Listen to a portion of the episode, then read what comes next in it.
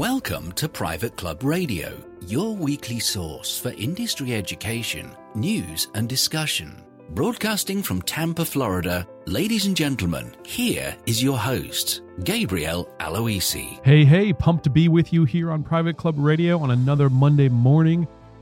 The sun is shining. It's 80 something degrees here in Tampa, Florida, and I'm feeling good. Hope you're feeling good wherever you are at. I read a great book this year, well, right at the end of last year, really.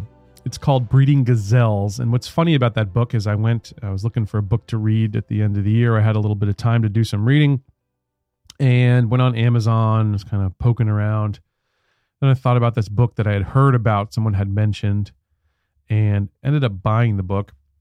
And come to find out, my agency had actually laid out the interior of the book. So we had a copy of the book on my computer at work and had no idea, but doesn't matter. I'm really happy to support the author because the book was incredibly valuable to me. It's really helped my business and uh, definitely one that I think you should pick up if you get a chance. It's called Breeding Gazelles.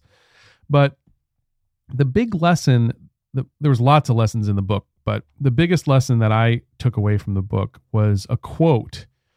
The author interviewed another gentleman, and, and the quote was Instead of trying something new this year, why not try to do what you're already doing 20% better? Now, for me, someone who I like to consider myself an innovator, someone who's coming up with new ideas all the time, someone who is doing things differently, that concept is a little bit foreign. I've got to I've got to admit. And I wonder if some of our listeners feel the same way. A lot of times when you're cutting edge, bleeding edge, when you are trying to innovate and elevate your members' experience, we're often trying to come up with new ideas, uh, fresh ideas, new ways of looking at things. And believe me, I think that is something that every great leader should be doing. Absolutely. But at the same time, you've got to know what's in your wheelhouse and you've got to be able to do those things really, really, really well. Now, a great example of that, I was at the European Conference on Club Management. As you probably know, I spoke there in November. And of course, after I speak, I always stick around and listen to the other sessions because I am more of a listener than a talker, anyways. And one of the best, probably my favorite session of the conference was Ross Matheson. He is the manager at the All England Club, where they put on Wimbledon every year. And Ross talked about the things that the All England Club does right when the tournament ends. So they have this tournament, hundreds of thousands of people come, and they take a couple of days off after the tournament just to just to relax and reset. But then they get right back to work and they start a list. They call it, I think they call it the list. And the list is every single item that they want to improve the next year for the tournament, whether that's fan experience, taking better care of the players, and really just putting on a better tournament every year.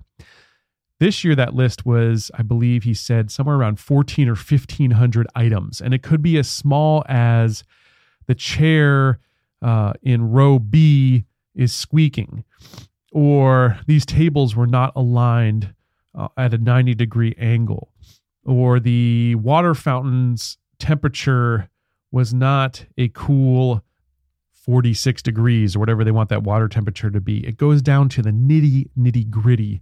And what they do is they look at that list every year and then they then they sort it by by most priority and they try to tackle that so that the next year's tournament is that much better.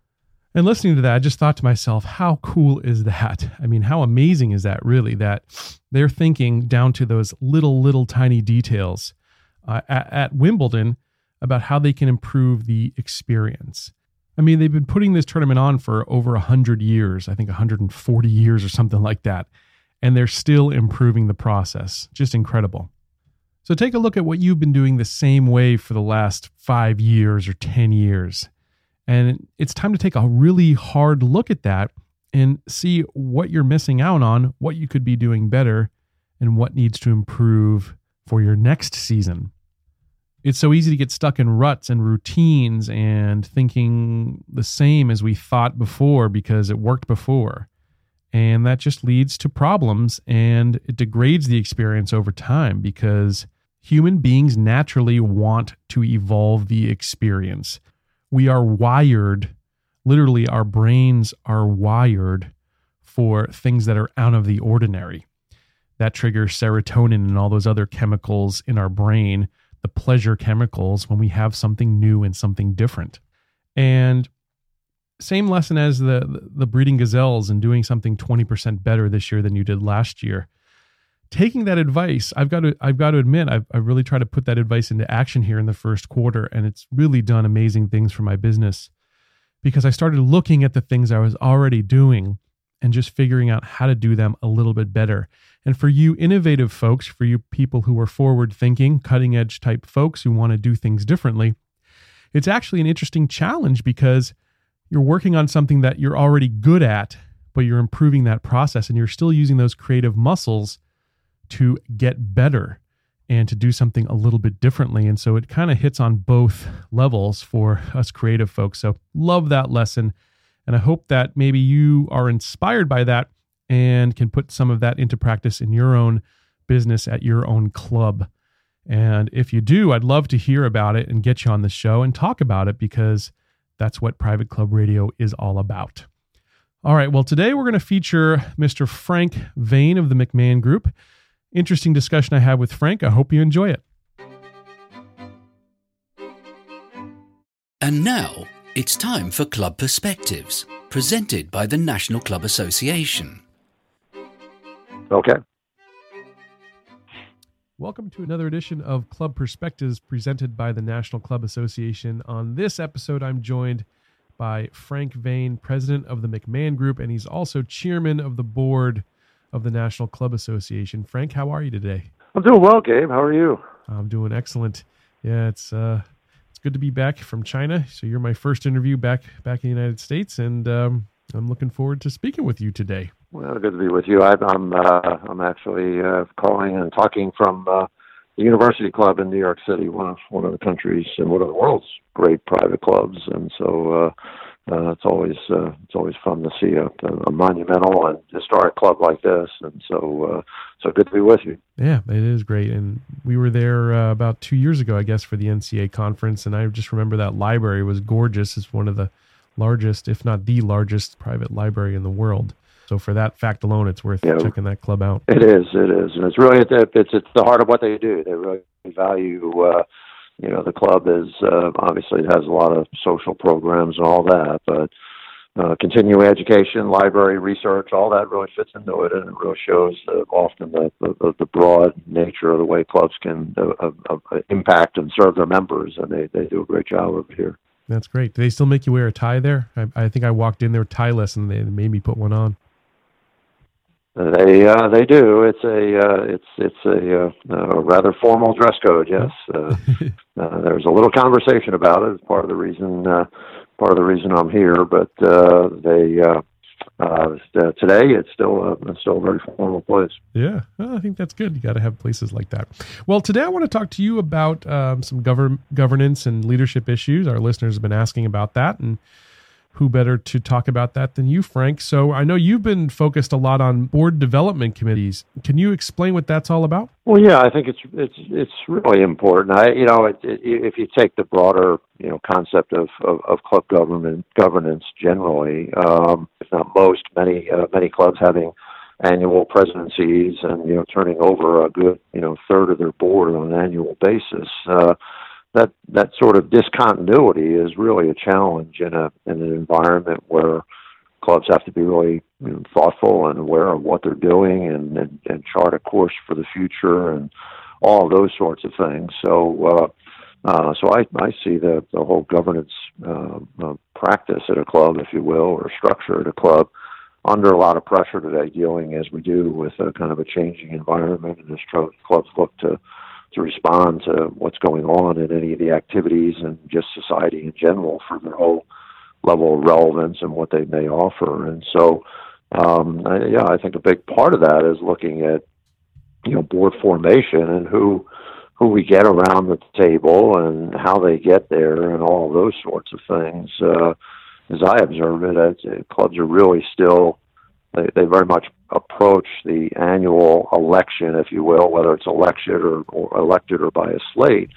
They still approach that as an event. We have to do that for this year, fill seats, get new board members, and don't think deeply enough about it as to um, what about the board members a couple of years from now, and how do we groom those people and identify them, and and all of those sorts of things. And uh, it's really where this notion of really trying to to, to talk with our client about thinking about that much more as a development practice rather than and, and, and you know an, an event and moving from this notion of a nominating committee I really think it uh, think about it more broadly as a development committee uh, that yes, we're going to we're going to end up getting a few nominees this year and get a few folks on the board. But what's the pipeline and how do we get people in the pipeline and all those sorts of things? And I think if we can really do that as an industry, you know, much more impactful on how governance can be responsive and effective for uh, each of their individual clubs. Yeah, definitely. It sounds like it. How many clubs are, are doing something like that right now? Oh, it's a handful. Uh, you know, I've got some good clubs out there that are, you know, really do, you know, take the time to to be thinking about it. But uh, you know, as we're working it, once you really have a, the, the conversation about it and start thinking about it, I think the the light bulb goes on, on, and people say, "Well, of course, kind of why wouldn't we do that?" And so, you know, I think it's just one of those one of those things that, that by you know routine or habit, we've always thought that there's a nominating committee, and that's how you surface board members, and that's the process. And um, and, you know, I'm not trying to intimate that every club is just you know offhand about that. They they, they don't uh, they don't care. They give it some thought, but the more that uh, you can really give it that structure and, uh, and and really think more deeply about the bench and who's on uh, committees and getting committee chairs to identify kind of the all stars on their on their committees and then you know get those people and nurture them through the organization and provide them some support and some education to do that. So, you know, I, I'd say right now it's maybe one in ten that that I would see out there that have a, uh, uh, you know, really a, a more holistic view of governance and and training and continuity and succession planning. And but you know, probably nine out of ten, and and and unfortunately, probably close to 50-50 where it's almost a coin flip or almost uh, you know it's we're going to have an election here in October. And so you know in August we start talking about geez uh, let's let's put that nominating committee together and uh, uh, make sure that we are able to get through this year's election you know and that's just that's just not going to you know cut it frankly in, in in this day and age when you know we've got to get the right people around the table. You've got to have the right skills and uh, folks who, whether they know how to market or build things or whatever it is, they can bring some you know skills and and, and some representation of of different uh, you know uh, segments within the membership and get them around the table. Uh, critical to your success, and so uh, so that you know really have to you know begin to adopt policies and activities like this. Yeah, Absolutely. Uh, what would be the first steps if a club wants to, you know, start creating one of these board development committees? What would be the first steps to take? Well, I think a lot, a lot of things. It's, it's it's getting leadership in place, right? And there's uh, uh, certainly someone within the membership that uh, probably has some experience in nonprofit leadership or corporate leadership or that sort of thing, but getting a, a passionate leader in place uh, so that uh, and, and and you know it's important that that person is uh, uh, really seen as uh, I don't know, almost statesman is kind of the right word. You know that that, that they're not doing this as a um, a, a means of you know taking over leadership, uh, you know, uh, kind of you know controlling that in a in an unacceptable form, but that they're um, you know, that, that they have goodwill and they have experience and that they're, um, you really, as I say, kind of that statesman attitude that, because you're going to touch on a variety of things there. You're, you're, you know, it, it's going to get into, I mean, board development committees then look at also, you know, how does the board function and what's the board doing and thinking about strategy and all those sorts of things. So they really, you know, get their fingers in the pie of a number of aspects of, of, of governance. And so, uh, so skills are important, um, just as it is with the board more broadly. But the uh, person who's doing it having uh, having uh, thought about, um, you know, either say corporate or nonprofit governance, and and have a passion for that subject, and uh, and frankly have the you know the sort of the personality, if you will, that they're they're seen as constructive and soothing and non-confrontational and, and, and thinking about uh, you know putting uh, putting a plan together. Now, is that something that the McMahon Group can help with as well if clubs are looking to pursue that?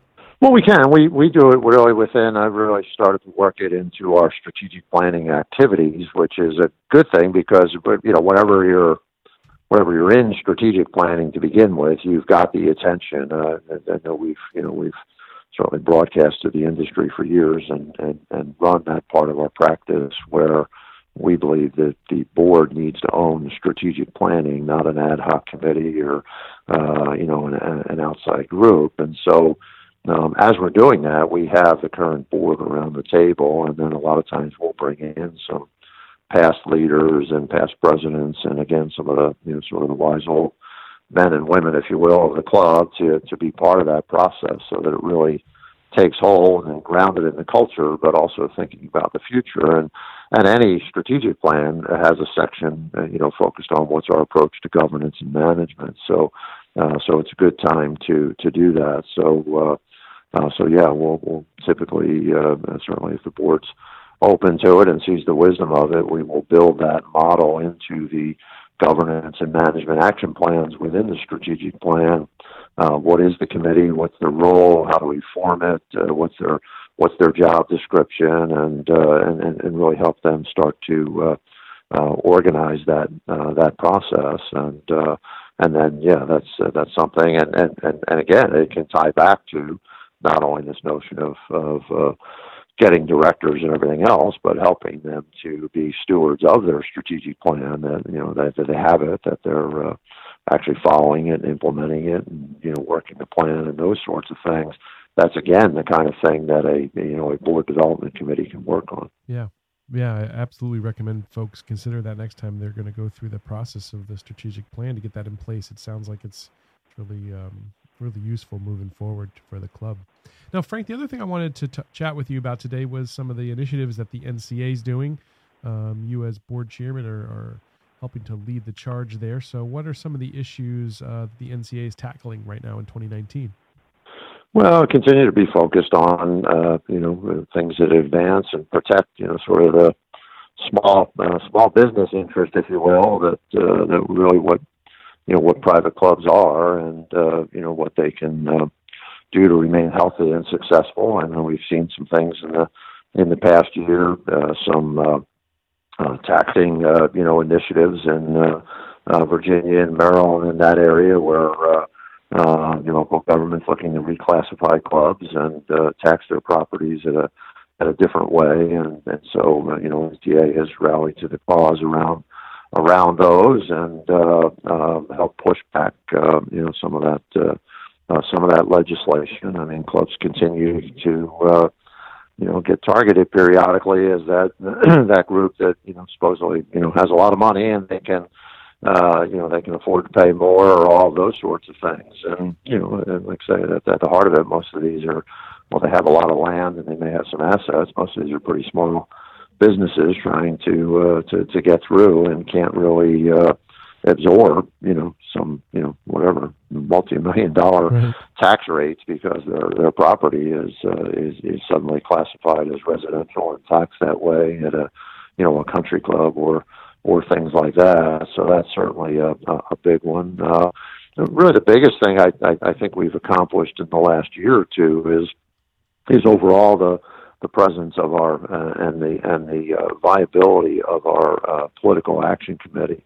Um, we we really have made that a strategic initiative. That, that the, the the associations had representation. In fact, it's the only association with a full time lobbyist on on Capitol Hill for representing the club industry and and club interest. And uh, and for many years, that that sort of again, just as associations and things do, it we had it, but I, you know, it was just sort of there. We've actually put a lot of attention on, um, frank, building resources and getting donations to the PAC, uh, getting the industry to understand more about what it's doing, and uh, and frankly, put more money in the coffers so that we can have representation. Uh, you know, as you dig into these things, you you find there obviously there are a lot of dinners, a lot of events, and you know, politicians are looking at uh, you know who who are their friends and and all those sorts of things. So we've we've we've got a, a lot more um, money and focus going into our political action committee. That's allowed our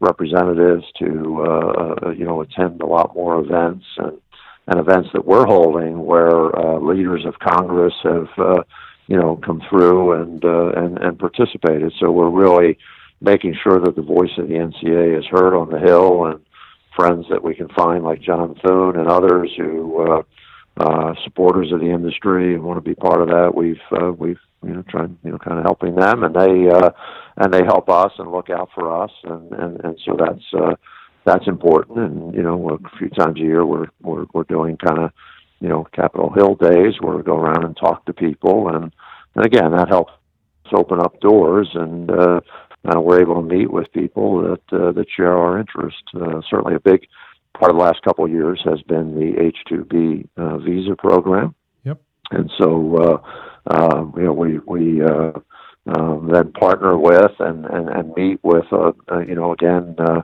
uh, you know, representatives who are in states that have, you know, the ski industry or other sorts of, you know, lots of tourism in their in their states, so they understand the economic engine of it. They understand what H-2B means to, and how seasonal workers and how that program is actually quite uh, quite effective. Uh, the best uh, you know sort of visa uh, program that's out there. It uh, very very little in terms of uh, violations or challenge to it or anything else. These people do come in seasonally. They want they want a seasonal job. They fill jobs that are um, difficult, if not impossible, to otherwise fill and uh, and then they return home. You know, whether they're a student or somebody that uh, spends you know half the year here and half the year somewhere else, um, and uh, really you know advocating and have folks understand that process and that program because it's one that's been uh, wildly fluctuating from. Uh, you know, no no uh, visas available to you know the number pops up to this level or that level, uh, sort of inconsistently uh, over budget time and uh, through budget periods, and um, you know, and that's uh, that that makes it very difficult for clubs to rely on it. Uh, I happen to belong to the, the club I belong to. They they had some good success with golf course maintenance uh, staff uh, coming in through the program, and then uh, all of a sudden, like two years ago, uh, they were they were unable to get anyone in through the program, and you know now you're going in the season and you're short, you know, eight or ten uh, folks out on the golf course, and frankly, we saw it in the conditions, you know, and and the jobs were available. We we could not fill the job otherwise, and uh, and sort of they they went unfilled, and we actually had a material decline in the uh, you know in the conditions of our golf course. So wow. so I think you know it's there's always the issues of uh, uh, you know, and whether it's healthcare or other programs that we're looking at. But I'd say the H2B and and overall just uh, really concentrating on our PAC and making sure that uh, uh, the folks in Capitol who know who we are and that we've got good partners with folks who share our interest in, uh, in you know in the uh, hospitality field and what that means for for labor and uh, and, and other uh, challenges that we face. Yeah, well, I definitely uh, recommend folks check out the Club PAC with the NCA. Head over over to nationalclub.org and um, you can see what the Club PAC's all about. You can fill out the form to uh, get some more information about it and what they're doing, and uh, check out all the NCA is doing over there. Nationalclub.org. Frank, thank you so much for joining me today on uh, this episode of Club Perspectives. It was really enlightening, and I, again, I hope hope clubs take your advice there um, and start to think about a board development committee. Thanks so much, Frank. Well, Gabe, always good to be with you. Thanks for the uh, thanks for the opportunity to do it, and uh, look forward to talking to you again. To learn more about the National Club Association, please visit nationalclub.org. Well, that's going to wrap things up for today's episode, ladies and gentlemen. Thank you so much for joining me here once again on Private Club Radio. Tell me all about what you're doing differently at your club and not only that, but what you are improving on. I'd love to get that story on Private Club Radio. I'll catch you back next week. Until then, here's to your membership success. Private Club Radio is brought to you by Concert Golf Partners, helping to preserve and enhance private golf and country clubs. Concert Golf has the capital, expertise, and private club hospitality experience to help upscale private clubs achieving long term success and membership growth. For 25 years, Concert Golf has allowed private club members to focus on simply enjoying their club. Visit concertgolfpartners.com to learn more about the recapitalization process.